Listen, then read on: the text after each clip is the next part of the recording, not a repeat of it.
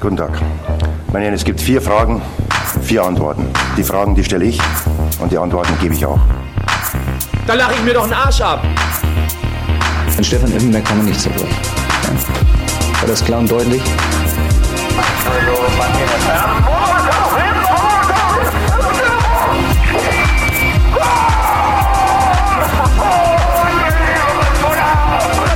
Das ist doch eine Frechheit, was der pfeift. Ich habe fertig. Välkommen, välkommen mina damer och herrar till ett nytt avsnitt. Ett specialavsnitt med Filip Wolin och mig, Kevin Bader. Stamplats. Det är här det händer. Eller hur? Precis, det är här det händer. Uh, vi snackade med det tidigare i veckan att vi kanske skulle köra ett avsnitt till den här veckan för att snacka upp kommande omgångar. Så att, uh, det ska vi göra idag. Mm.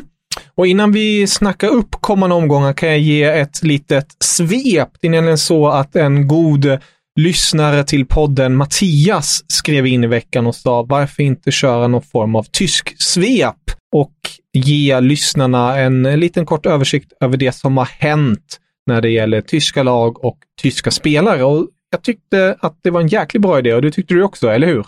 Ja, men definitivt. Det känns väl på, på sin plats att nämna de tyska spelare som har gjort det bra och, och ge våra lyssnare lite mer insikt i hur det har gått för klubbarna ute i Europa.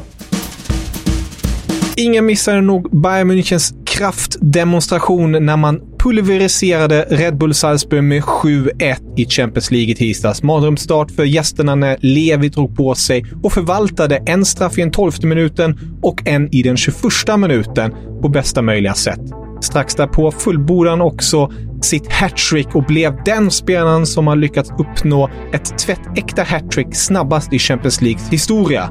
Det vill säga från avspark till samtliga tre mål är gjorda. Sedan ska man också lyfta och hylla Thomas Müller som stod för två mål och gick förbi Thierry Henry i den eviga skytteligan i Champions League. Müller har nu gjort 52 CL-mål. Endast sex spelare är framför honom.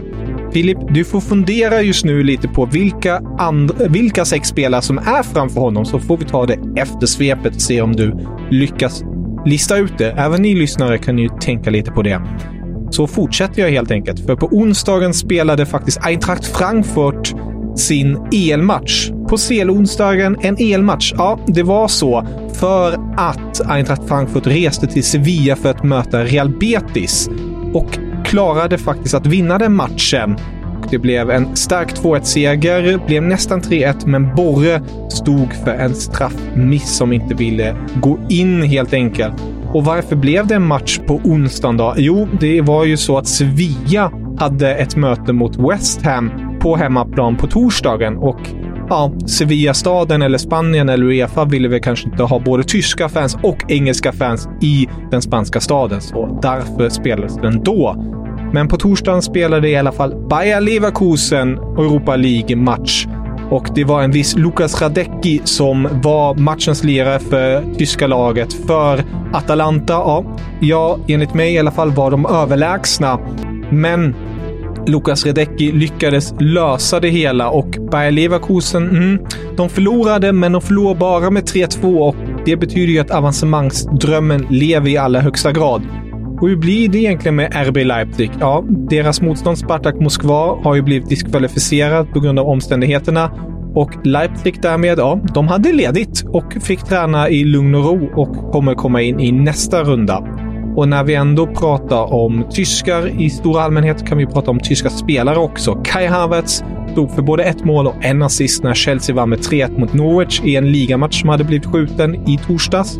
Och Toni Kroos medverkade tillbaka från skada när Real Madrid gjorde den där galna vändningen mot PSG i Champions League i onsdags. Så blickar vi framåt nu i det här avsnittet och eh, kikar på helgen som kommer. Men ska sägas, ingen fredagsmatch i Bundesliga. Detta då ligan hade räknat med fler tyska lag i Champions League. Men så ville det inte. Ja, Filip, vad tycker du? Mycket bra måste jag säga. Bra fart, bra energi. Fick med eh, det viktigaste skulle jag säga. Ingenting jag kände saknades i alla fall. Så eh, jag vet inte om det lämpar sig för att du ska applådera in i mikrofonen, men du får en, eh, du får en tankeapplåd från mig i alla fall. Fem plus. Ah, dankeschön. Dankeschön. Den där frågan jag ställde dig, kan du på uppstuds gissa vilka sex spelare som har gjort fler Champions League-mål än Thomas Müller. Och jag antar då att det inte är bara tyskar. Nej, det, det här är ju inga tyskar faktiskt. Han är den tyska spelaren Inga som har tyskar. gjort flest mål i Champions League. Den första som kommer till mitt minne är ju Ruud van Nistelrooy, men jag vet inte tusan. Snyggt! Precis ovanför Müller faktiskt, på 56 mål. Okej, ja men då börjar vi i den änden då, så går vi bakåt och sen uh, uppåt. Ehm, Ska jag tips? Jag kan säga så här. Han är egentligen känd för att spela i en klubb, men han har faktiskt spelat i en tysk klubb också, som många kanske inte tänker på så mycket, men var väldigt, väldigt omtyckta också. En tysk klubb som är ständigt aktuell för att ja, det jag händer alltid det någonting där. Det är ju Raul. Snyggt. Han har gjort 71 mål. Jag tänker lite på Drogba, men det känns inte som att han kom upp i Nej. så stor mängd. Och samma Bergkamp. Nej. Här är nästa spelare som är på plats fyra, är en spelare som är högaktuell just nu också. Mm. Det kan inte vara Haaland. Nej. Så, så många mål har han inte Det gjort. känns som att han, han skulle mycket väl ha kunnat gjort så många mål, men eh, han är väl lite för ung Ja, det är. Som är högaktuell nu. Är det Benzema? Yes, snyggt. Han har gjort 79 mål. Ja. Och sen framför honom, vem har vi på plats tre? Där förväntar jag mig ett snabbt svar nu. Oj, men det är skitsvårt att... Detta är här fråga man ska ställa när man sitter på puben typ. Så kan man sitta en halv kväll Ja. och, och diskutera fram och tillbaka. Snabbt svar, Michael Owen, men det är fel. Det är Robert Lewandowski kompis. Oj, oj, oj. Jaha, nu förstår jag vad det var med 85. snabbt svar. Jag trodde du tyckte att det tog för lång tid. Jaha. Nej. Ja, Lewandowski sen- såklart. Ja, och topp två är ju rätt så självklar, men frågan är vem är etta? Vet du det? Är det så självklart egentligen? Du vet när man får det här, det står still i huvudet på en. Men det är de två spelarna det alltid snackas mest om i världen. Jaha, ja, men då, såklart. Messi och Ronaldo då. Men då tror jag nästan att Ronaldo är före. Stämmer bra. Ronaldo har 140 mål och Messi har 125. Ja, ja, men jag tycker att jag får godkänt där. Ja, det tycker jag. Det tycker jag verkligen. Lite besviken dock att Robert Lewandowski inte, alltså att det inte kom upp någon gång. Ja, faktiskt. Det är okej. Men det blir lite så att man sitter och gräver i huvudet efter de här namnen från när man växte upp där kring eh, 2004, 2005, fram till 2010 typ. Eh, Men jag tyckte Ja, jag. van Nistelrooy, eh, det kändes så bra att jag tog den. Det är lite Ja, det, var, det var riktigt bra. Ja, eh, lite HSV-koppling Jag skulle precis säga att till och med på en sån här lista så kan man få HSV-koppling. Det är otroligt. Ja, verkligen. Men låt oss blicka nu framåt istället till omgången som kommer. Precis som jag nämnde i svepet så är det ingen fredagsmatch tyvärr i Bundesliga. Däremot en fullmatad helg. är dock lite oklarheter när vi spelar in detta. Det kan bli så faktiskt att Augsburgs match mot Mainz skjuts upp. Eh, Och nu när jag tittar i detta nu står det faktiskt att den har blivit förskjuten Mm, det är ju så. på grund av corona. Så ingen match där, tyvärr. Eh, Mainz har ju haft stora problem med coronafall, så vi får se helt enkelt när de lyckas komma ikapp där.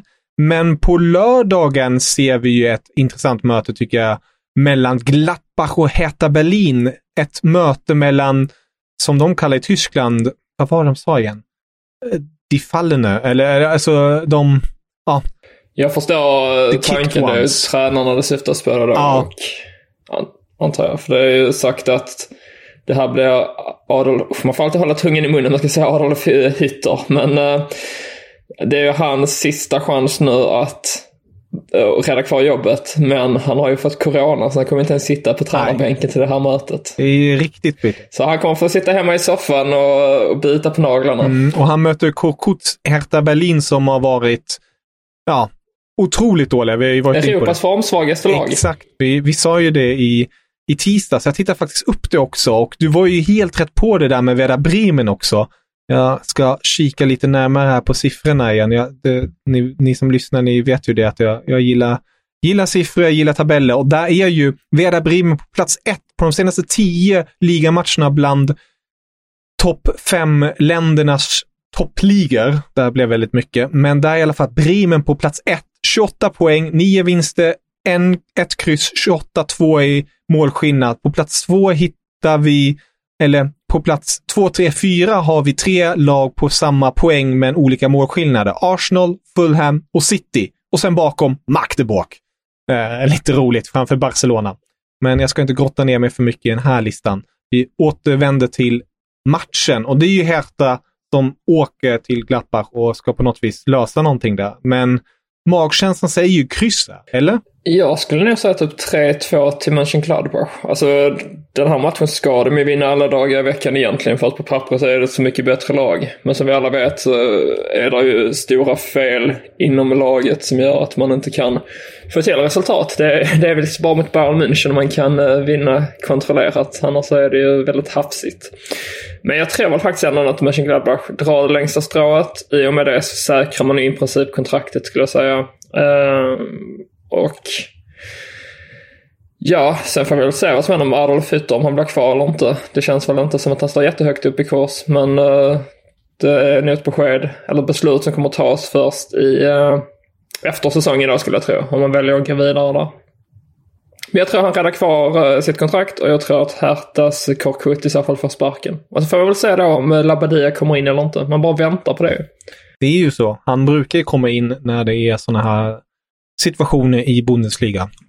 Ja, men han har ju också bevisat tidigare att han vet hur man, hur man liksom håller kvar ett lag som går tungt. Sen är det ju det här med att bygga vidare på det har han det så svårare för. Men eh, jag känner att han kan väl acceptera sin roll lite som Simon Torod har gjort. Att han inte är bra nog för Bundesliga. Men han är för bra för Schweiz. Så kan väl eh, Labadia tänka att han är för bra, eller han är tillräckligt bra för att rädda kvar en klubb i eh, i ligan, men han är inte bra nog för att liksom bygga något långsiktigt med honom. Ja, vi får följa det och som sagt, det är nog helgens hetaste match. Kanske inte roligaste beteckning med tanke på vilken status de har i tabellen för tillfället, men det är verkligen den det gäller mest. Annars har vi ett intressant möte på lördag eftermiddag mellan Hoffenheim och Bayern München. Sebastian Hunes, eh, ja, floppen som du brukar kalla honom, har ju ändå visat sig vara stark på hemmaplan mot Bayern München. Det såg vi så senast som förra säsongen när de slog till ordentligt. Ett Bayern München som dock visade på ja, styrka när man vann med 7-1 mot Salzburg på hemmaplan senast. Är det, är det nu den här vårformen kommer från Bayern tror du? Ja, jag, jag tror nästan det. Jag kände där när det stod 7-1 så kände jag att nu har ju Bayern München vaknat till liv. Hade den matchen slutat sig 2-1 till Bayern så hade jag känt att att Hoffenheim då kommer slå Bayern München. Men nu tror jag faktiskt att det bara kommer flyta på att man vinner ganska kontrollerat. Inte dock med 7-1, men uh, typ 3-1 kanske. Mm.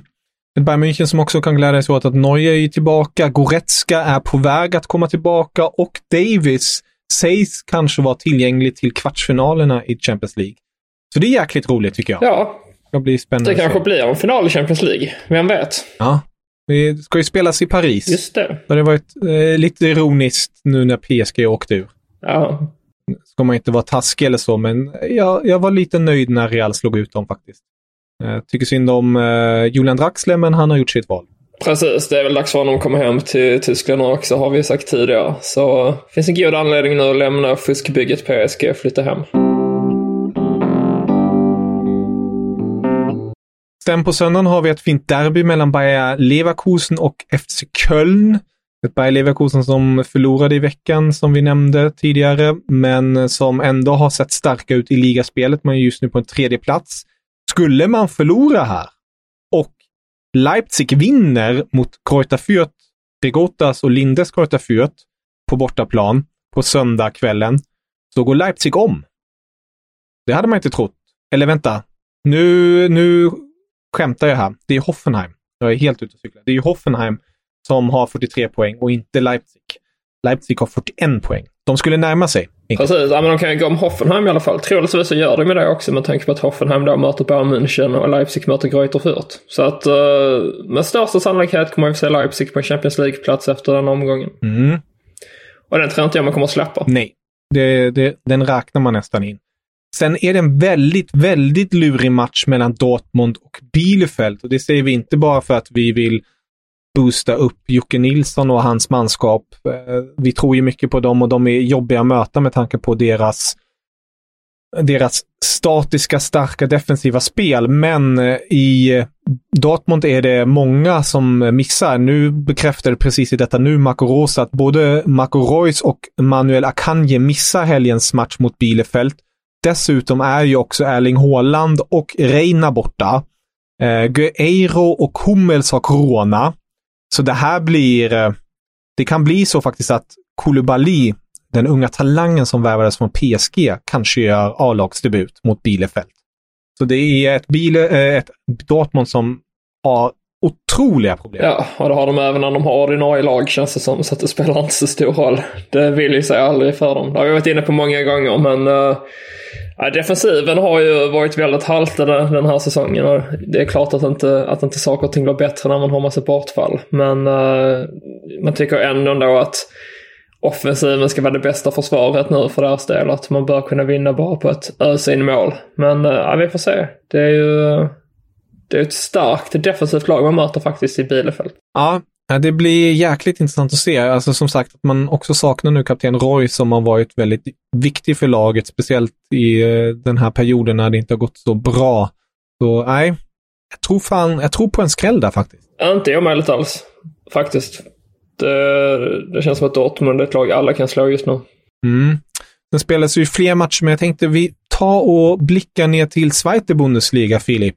Så där sker det också en hel del och även matcher redan ikväll. Ja, ikväll så har vi Darmstadt mot Sandhausen och Hansa Rostock mot Holstein Kiel. Det är lite av ett derby det sistnämnda där kan man säga, nordtyskt. Även om de inte är jättenärbeliggande. Men det är två Hansa-lag som ställs mot varandra där.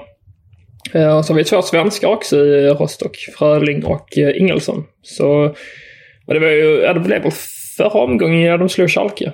Så, uh, Stämmer, och då gjorde Fröling och Ingesson mål båda två. Precis, så tänkte vi får väl se om de följer upp detta. Uh, jag gör nya fina insatser.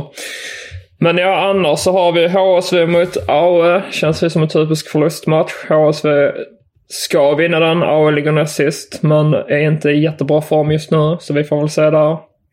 Sen har vi Dynamo Dresden mot St. Pauli. En match jag gärna hade varit på plats på. Men uh, men då sitter man här i Lissabon, stackars mig. Uh, och sen har vi tidigare nämnda Werder Bremen som ställs borta mot Heidenheim. Och på söndagen så har vi Schalke borta mot Jumbon Ingolstadt.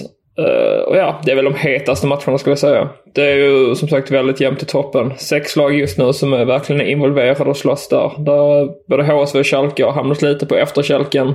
Men det, ja, det, det är ju så att för varje omgång så kan förutsättningen ändras eh, väldigt mycket. Så det skulle inte förvåna mig då om både HSV och Schalke har eh, knappat igen på i alla fall något av de andra topplagen. Samtidigt som det inte heller förvånar mig om båda torskar. Så ja, allt kan hända. Ja, det blir jäkligt intressant att följa den där toppstriden i Zweite Bundesliga. Vi har varit på det tidigare. Bremen känns ju så nästan som givna att de kommer lösa det här, men där bak ja, det här är lite öppet. Personligen hoppas jag ju på att HSV eller Schalke lyckas rycka upp sig för att de, de hör ju hemma där uppe. Men kul för Thomas Isherwood Stamstad som just nu är på en andra plats och i St. Pauli är ju Erik Smith tillbaka efter skada. Eh, så uh, svensken kanske kommer till spel till helgen redan. Mm. Ja, vi har ju sagt redan i höstas att jag tror att Darmstadt blir ett av lagen som går upp. Sen har man ju inte varit lika starka som man var innan vinteruppehållet, men jag tror fortfarande faktiskt på att de, just nu känns det också som att det blir Bremen, så att det är de som tar första och andra platsen. Och så blir det kanske det HSV som, uh, som får kvala. Och då kan man ju alltid hoppas att det är Hertha Berlin man ställs mot med tanke på hur usla de är just nu. Vi får se. Men Filip, Ska vi stänga igen luckan för den här gången? Det är lite korta avsnitt, men det är en, liten specialkortare inför helgen. Så det, det, får vara så tycker jag. Det får vara så. Jag känner att jag blev väldigt trött här under inspelningen. Uh, tappade orden lite sånt, så det kanske är lika bra att vi uh, vi lägger locket på. ta lite siesta. Precis. Ja. Så blickar vi framåt mot kommande matcher och sen kör vi igen i början av nästa vecka tänker jag. Sköt om dig och sköt om er allihopa där hemma. Och precis som Mattias gjorde, ni får jättegärna höra av er till oss via Twitter eller, eller Instagram. Jag tror Twitter är det lättaste att nå oss. Så tar vi gärna emot både kritik och ros och vad man skulle kunna göra. Det uppskattas väldigt mycket. Så tack så jättemycket för den här gången så hörs vi. Schönes Wochenende. Auf Wiedersehen. Guten Tag. Meine Herren, es gibt vier Fragen, vier Antworten. Die Fragen, die stelle ich und die Antworten gebe ich auch. Da lache ich mir doch einen Arsch ab. An Stefan Effenberg kann man nicht zerbrechen. Ja. War das klar und deutlich?